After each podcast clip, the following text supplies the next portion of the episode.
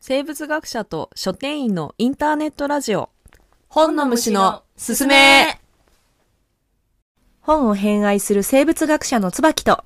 書店員のサトゥが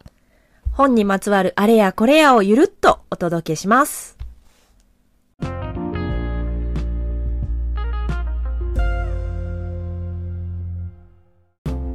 最近さ、うん私欲しいものがあって、うんうんずーっとネットでさ、寝る前見ちゃうんだよね。おー何何仮面が欲しくて さ、仮面アフリカの、アフリカそう。ベネチ木彫りベネチアとかじゃなくてあベネチア、それもまあ欲しいんやけど、うんもうちょっとなんか荒々しいあのピ感カじがソとかがそ収うそうそう集してたようなそうそうそうそうそうそうがあってさ、うんネットでね、うん寝る前に見るのが最近の日課やねんけ どさうんどんな日課やねん それを友達に言ったらなんか藤子 F 不二雄の短編集の始まりみたいって言われてあー あわかる気がする。めわっちゃかわかるる気がする。それをそう前回の不穏つながうりんに、ね、不穏な感じする。だってしかも多分夜、深夜とかに近い夜に見てるやろ、 そうそうそう仮面を。寝る前にそう これまだ売れてないみたいなどどうしようどこで売ってんのそもそも仮面って。えっとね、ネットで、あとなんか東京の、どこやっけな、なんか実店舗もあったりとか、なんか 3, 3店舗ぐらいネットやとある。でアフリカの仮面をを専門に扱ってる自店舗があんの専門っていうか、なんかアフリカ雑貨とか、なんか最近ちょっとさ、あーアフリカのそのアクセサリーとか、はいはいはいあのカラフルなうん。洋服とか、うん結構売ってるやん。うんうん。そういうのを売ってる店で仮面も売ってるみたいな。そうなんや。へえ。そう、それが。仮面ってちょっと一個さ、上級者じゃないその、ファッションとかやとね、うん取り入れやすいけど。いや別に取り、取り入れるとかじゃないもん な、仮面って確かに。うんなんか日常インテにリアあ、そうそう。うんまあ、かぶる日もあると思うけど。かぶる日どんな日お祭晴りれの日とかやっぱり分からんけどそ そうでもさいつかぶっていいかもよく分からんやんかその仮面だけ買ってもやっぱりうっていうかかぶらへんもんなそそうんなに、と思って、ん、でそのサイトによるんやけど何族の仮面とかさうん書いてんのよねうんうんクルンバ族とかうんオシ族とかうんボボ族とか書いてて全然わからへんけど そう私も全然分からんくってうんさ、どういう生活してる人たちが作った仮面やろうと思ってさあ気になってあうん読んだのがこちらもうね絶版の古い、えっと91年に文庫が出てる本でめっちゃ古いんですけど、ちくまから出てる川田純三さんという文化人類学者うんの方が書かれた「サバンナの博物誌」っていほうほううほうほ本で、えっとこれはサバンナあの西アフリカに住んでるモシ族っていう方の中に入って一緒に6年間暮らしたっていうううんうんその川田さんっていう研究者の方がその日々の中でこう感じたこととかあのモシ族の方々の暮らしとかうんをエッセイ形式で書いたものですうね。んうんうんでちょっとあんまり仮面は出てこなかったんだあそうなの そうでもなんかね本当にいろいろなんていうのやっぱアフリカってさ私たちからしたら遠い、からさうんうんで今やとやっぱりみんなもうスマホ持っててみたいうんうんうなん世界で、結構やっぱりその91年に出た本でそのさらに前にフィールドワークされてるからあーもう本当に3 4 0年前なので本当に全然違う、ね、そう全、然違ううん、今はもう全然違うと思うんだけうど、んうんうんまあ当時はそれでももうなんていうのちょっと西洋化というかいろんな文化が入ってきてるみたいな話はあるんだけどそれでもやっぱりその元々のそれ以前の暮らしっていうのが色濃く残ってる状態のうんことがまあよく知れるうんうん、本でうんすごいね日本と意外と味噌みたいなのも作ったりとかあの共通点もすごいあったりとかへーしてでそっか豆を結構食べるもんねそうそうそうそうそう、ねそれを発酵させたらまあ味噌みたいなそうそうそうそうそれこそ、あのずっと前かななんかえ紹介した高野秀幸さんのあ「謎のアジアナット」ーっんんんんていう本があるんですけどそれでもその味噌文化っていうのは結構なんか世界中にはいはいはいもうなんかあってうんなんか置いとけ発酵するからみたいなうん話があったりするんだけどうんまあ味噌っていうのが基本的なその主食であってんでおおつゆの部分が違うあの味噌ででその味噌汁の具の部分がまあ日々変わっていくみたいなのがまあ主食というかああへえのほぼ毎日食べるものらしうんうんいでなんかオクラとかもなんか結構育てたりあとかーうんうんうんするらしくてでオクラってなんか日本で見るよりもだいぶさこう力強くて多産の象徴やったりするらしくてへえ。だからなんか結構その地域に伝わるモシ族の寓話とかでもうん。オクラが出てくる。そうオクラが出てくるらえしい、ー、なんか不思議ななん感かじねや不ね。思議ややんね、ね。なんか写真とかはないんだけど日本よりやっぱ全然力強い感じらしい、へえ。日本ででだってオクラ見てた力強さは感じだよね。なんかお思ったよりお前上に立ってんなって感じはするけどでなってるとこ見たことないかも。あ本当どういうなんかになったスックみたいなスック。ないですスックって。 ま、まっすぐ。あそうまっすぐ。ぐ上にそう向いててうん。なんか確かにどどうなってんのバナナみたいな感じなのどういうふうになどうどオうクラって花はハイビスカスみたいな感じやねあのてかハイビスカスの仲間なんよへえへえあれへえオクラってそもそもどっから来たやつや南米どこアフリカなんやなそうそうそううそうアフリカ知らでんかっただから結構その昔の民話みたいなうにんも出てきたりとかへえするらしいであとああなるほどと思ったのがうんこの90年以前うんのこのカーダさんがモシ族の中に入って調査されてた時にも別にそのモシ族の方々は西洋のその鉄とかその便利なものを全く知らない、触れてないっていうわけじゃなくって、で自分の生活の中でそれを使ったからメリットがあるってあの、うんうん実感を持って思ったものだけ取り入れてなんか取捨選択しててほど例えば、その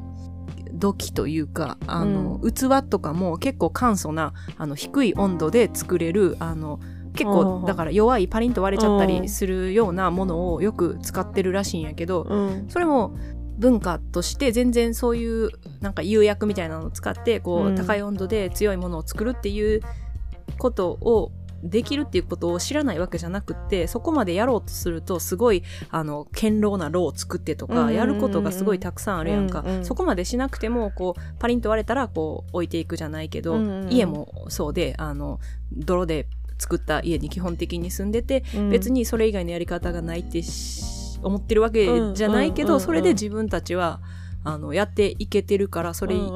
以上のコストをかける意味がないんじゃなるほどないなるけほどどっていう判断で生きててでなんかなんか日本に住んでるとすがるい生き方を忘れるみたいな話とかがあったりしてすごいまあ古い本ではあるんだけど今でもなんか考えさせられるというか、うんあのなんて言うんだろうな示唆があるへえ本だなぁうんうと思ったりして、であとああそれは確かにそうかもって思ったのが、うんあの食器とかお鍋とかどれもそこが平らなものがないんだってえどうやって置くっていうかどういう使い方をしてるんだだからそれでなんでかなと思ったらうん平らなものってさうん床も平らじゃないとさうん置けないやんうんでその平らな床ってなくってでうもんそこが丸いものやったらさなんやろ木の根っことかわからんけど布でもいいと思うんやけどこう丸くこう感情にあーはいはいはいはい編んだものをこううんポッて置いたら、その上にさ、あーどんなに地面がバコでなるほここでどもさはいはいはい置きやすいやん。うんうんうんで彼らはあの頭の上に物を乗せてうん運ぶっていう文化もあるから、うんその時もこう、ああ平らよりそうそうそう平らよりこねうはまるそうそうそうそう丸みがある方がいいんや安定するっていうんでだからなんか、えー私らやとさえそんなん不安定やんって思うけど、うんねそういう床がうんうん平らやっていううんうんうん前提がな,、なるほなどんなるほかどまず間違ってるっていう,、ここととかうんなんかあそらそうやなみたいな、うんうんふうになんかね思うことも多くて、なんかそれもなんかすごい奇妙なことだみたいな感じで書くんじゃなくて、うんもうなんかその中に一緒に入って生活してなんかフラットな視点というか、うんうんで書いててで文章もすごい上手でうんなんかね読み応えのあるいいへえ本でうんうんもうそうなるともうなんか模子族の仮面買うなら模子族かなみたいな気持ちになったりもどういうことしたかなどういうこといや なんかいろんなさみあのなんていうの民族の仮面があるからさうんうんうん模子族のことを書いてる本やからさ うんうん模子族やのっこぱとをもしも知しれた族かのら仮面がいいかなってそうそうそいううことねちょっとね愛着が湧いちゃってなん なかねるほど他があんまり見つかんなくてへえ結構ねあの人口も多いらしい模子族って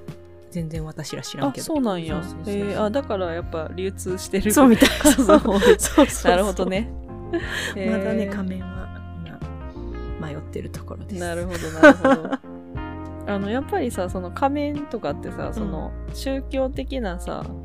ぎぎ儀式とかさ、あうんうん、もちろんんそういうものやんかもともとと今でもも多う分んそうやんねう、んうんなんかそれの関連でさうんうんちょっとあの読んでないんですけどうん気になってる本があって、うんうんあの田中俊之さんっていう方が書かれたうん「呪物収集録」っていう本が、あー気になってるあれ最近やんね、うん、あそうそうそう最なん近か最近平積みで昨日見たあ本当にあそうなん やじゃあ売れてるんやないやいやブックファースト青葉大店で、あちょっ とあ独自視点かもしれないねあ青葉店は尖ってるからねそうそういやそうこれ気になってあのその田中俊之さんって方は私はあの本の方では知らなくてうんだからたまたま YouTube おおへであの見つけた動画であの知ったんですけどえなんか面白くてさうんなんかその動画がさあのもしちょっと発見したらあのリンクとか貼りたいなと思うんですけどうんなんかおしゃれなうんこうイケてる感じの人たちのうんルームツアーみたいなのを結構やってるなんかチャンネルがあってへえでその中になぜかその呪物コレクターの家をこうルームツアーみたいな一個挟まれててすげえなんか面白いよね、うん尖ってる感じで面白いなと思ってであの田中俊之さんって方はあのオカルトの話とか怪談話とかを、うんこうか語り部じゃないけどそのトークをするみたいうんうな、んまあ、そういう方向でいろいろ活動されてた方らしい、うんへえされてる方らしいなんやけどう、んなんかそのそういう話をしてたらう、んなんかそのいわくつきのものっていうのがうんなんかだんだんこう押し付けられるようになってきあてんなでんかわかるそれ なんかその行き先もうどどうしようかなって思ってるものがどんどんこ う集まってきて なるほどねで最初はその収集することに興味がなかったんけど、うんそれがだんだん自然に集まってきたことで、ちょっと日興味を持へつようになったっていう面白白い経緯があるんですよねでその他の番組とかで出てるのも見たんですけどうん結構ほんとやばい感じであの五寸釘をがこう打たれた使用済みのわら人形とか すごいなすやごばいいねやばいやばい、へーそうとかなんか人の骨で作ったなんかのまじないの道具とかへなんかいろんな楽器とか人の骨で作った楽器とかえなんかいへろんなやばげなものがいっぱいあってんけどでもなんかそのすごいへえって思ったのがうんあの呪物あの呪いのものうんうっんていう単語を聞くとなんかすごいこういわくつきのやばそうな品々って思うけど、うん呪うって漢字はまじなうとも読めてうんなんでつまりその占いとかまじないおまじないとか、うんお守りとかなんかそういう意味合いもあるらしいなんるですほよどねねだからそういうちょっとこうねあの髪が伸びる日本人形みたい ななんかそういうイメージやけど、うんそっちもあるけどでうもんその身につけてたらいいことがあるとされるようなおうん守りとかでそういうのもあるらしいですよね。うへえんうんうんでもなそういうさいわくつきのものとか、うんそういうなんか神様の力がどうのみたいなものとうか、んねそういうのが集まりすぎてすごい悪空間みたいな なんか部屋がなってそうやなってあんまりそのなんか霊感みたいなもの私はないんですけど、うんなんとなくそのなんていうのそういうのがない人間でもさなんとなくいい感じの空間やなみたいなとかはあったりするやんなんかこうなんかちょっとじめっとした嫌な感じのうん場所だなとかさ、うんそれぐらいはなんかあったりするけどなんか面白いかったのはそのルームツアーで見てたそのいわくつきのやばそうなものがゴロゴロしてる部屋がうんなんかすごい爽やかなこう明るい感じの部へー部屋で、でもまあ確かにねその五寸釘とうか ん、もだと思うけど、人の思いが詰まったものっていんううん見方もねできるからその思いの方向はいろいろあるんかもしれんけど そうやねそれってね、うんなんかあ当たった神はあれやけどなんか他の人の気配 うもうん死んじゃってる人かもしれないけど、うんうんなんかやっぱりもう人の気配がある家ってよかったりするあーじゃない、うんうんなんか無機質なホテルみたいな部屋じゃなくて、うんうんうん違うちょっと そういう感じかなと思ったんやけどどうなんやろうなななんかさその嫌な気持ちがこもっってたりするとなんか嫌うなん感じになるけど、うんなんかその一つ一つのものにその田中さんが愛着を持って大事にしてる感じがし確て、かに、だからその 五寸釘のうんいかにもまがまがしいはずのものが大事なコレクションに生まれ変わっているようななんかなんか不思議な感じというか、まあ、でその呪物収集録っていうのはそのうんうん集めてはるそのいろいろなやばすげなものがいろいろその紹介されててすごい面白そうなんで、ねちょっとね気になったあれ、うん、ちょっとこっち方面手出してやばいと思 って見ちょなっいとね見ないふり沼が見ない沼がふりと思って、なんかこの帯文がさ、うん見るだけで触るっていうさキャッチコピーがあ って触るってあの障害の少年、うんなんかたたられるみたいなやばいみたいな でそのなちょっと違う番組で田中さんが売れてなくはないけど思ったよりそう伸びがちょっといまいちなんですでその当時は言ってはって、 うんそれはちょっとこの帯分のせいなんじゃない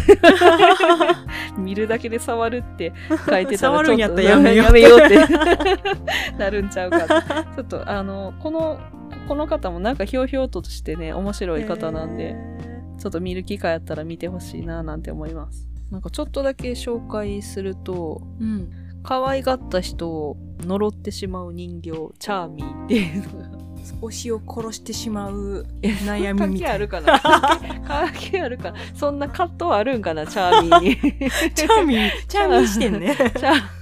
チャーミー視点どうなんやろ ななんかね病院かなんかどっかの施設で、えー、と置かれてたいつの間にか置かれてた人形なんいやつの間にかパターパンねターンパターン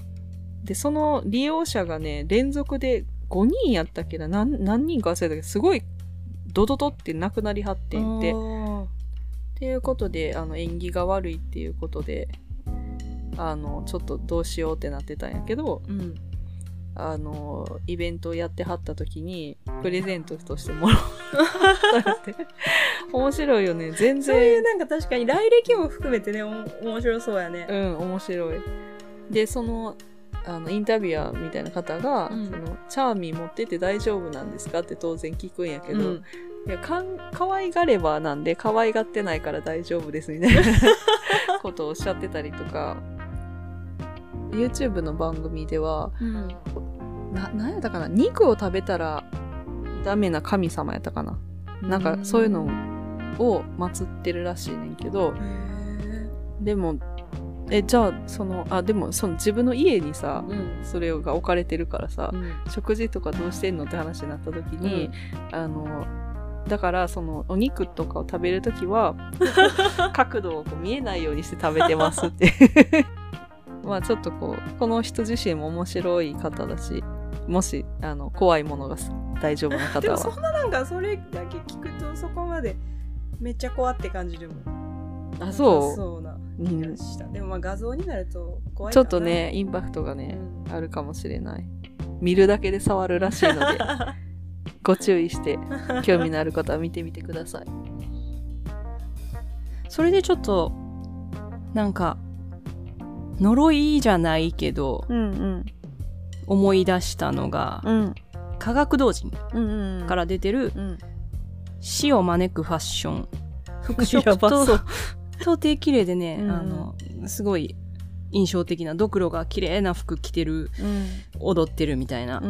んあ本なんだけど、うん副題が「服飾とテクノロジーの危険な関係」っていううんアリソンン・マシュー・デビッドさんっていう方が書かれた2019年に出た本でまだ普通に、えー、と新品で手に入る本です。でこれがあのそうあの10世19世紀くらいからこういろんなさ新しい技術が出てきてこれまで出せなかった色の服とか、ああなるほど、がねそれが化学物質あそうそうそうそう作れるようになってきはて、いはいでもあの例えば緑色の綺麗なドレスにはもう本当にすごい量のヒ素が含まれてたりとかわおであの製造過程ですごいその変死というかを血を吐いて死んじゃうみたいな若い行員がたくさん出たりとか、そういうなんかファッションの暗い歴史を、うんあの書いてたりするんだけど、うんあとはなんかシルクハットとかあのフェルトをこう固めて作ったようなあのうん帽子ってあるじゃない、うんあれもあの水銀を、うんあの使うらしくてだからすごい量の水銀もうだから水俣病とかみたいな症状でたくさんその勤めてた職員職員っていうのかな行員の人たちがすごい亡くなるっていうのが日常的にあったとかへえそういうなんかだからあの博物館とかでもそのぐらいのあの19世紀から20世紀初頭にかけてぐらいのうん頃のあの服の取り扱いっていうのは本当にその危険な物質が含まれてる可能性があるから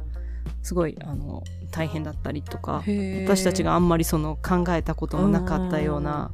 側面をなんかね教えてくれる本教えてくれるっていうかこういろいろ書いてる本なんだだけどすごいねまたそのでも服の写真が本当に綺麗でへえなんて言うんだ余ろう計怖いなそう余計い怖いんだよ ね、うん本当にその呪物のその先の話のなんか見た目の怖さとその、持ってらっしゃる方が大事にされてるっていうののアンバランスと、うんなんかまあある意味逆逆で、うんすっごい美しいもう綺麗なドレスなんだけど、うんあこれそっか来たら水銀うん水銀なんだみたいなとうかん いろいろ考えさせられるというか今もさうん私たちファストファッションとかでさうんすごい安い値段でさ服買ったりとかする背景にはさ、うんまあ、ここまでとはいかないけどうんやっぱりその、まあ、問題になっているそうんのうん不適切なうんうん薬品の使用とか、うんそういうなんか適切に管理しようと思ったら足りないお金しか私たち払わないからうんやっぱり管理できなくって、うんその中国とかバングラデシュとかで実際に手を動かして工場で服を作る人たちにそのしわ寄せを押し付けてるっていう側面があるじゃない。うんうんそういうのとかも考えたりしてね、いろいろ昔の問題だなっていうだけじゃないうんうん気持ちになったりしたかな。うんうんうんうん水俣病なんかも50年代60年代とかねうん。だからまあうんまあ70年以上前の話っちゃ話やけどでもそういうことって別に今でも全然起こりうるよねうん、本当いに。いいいと思って使われてたものが実はすごいやばいものやったって、うん、全。然普通にあり得る話やもんねそうそうそう。だし、このぐらいならっていうところもああったりすると思うし、あの危険性を認識しててもあうんうん、うん、あり得るうんと思うのでう、んなんやろうな。加担じゃないけどさ、うん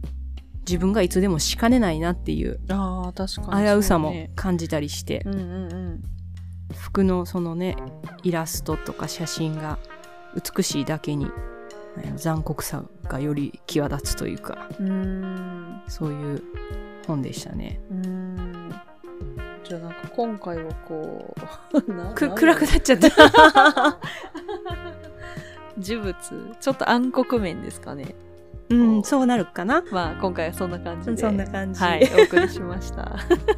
また次回も楽しみにしてもらえると幸いですはい良い読書体験を良い読書体験を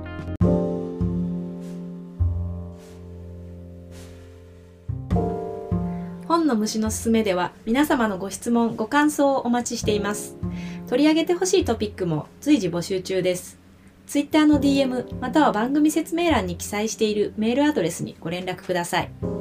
本の虫のすすめは毎週金曜日17時に配信しています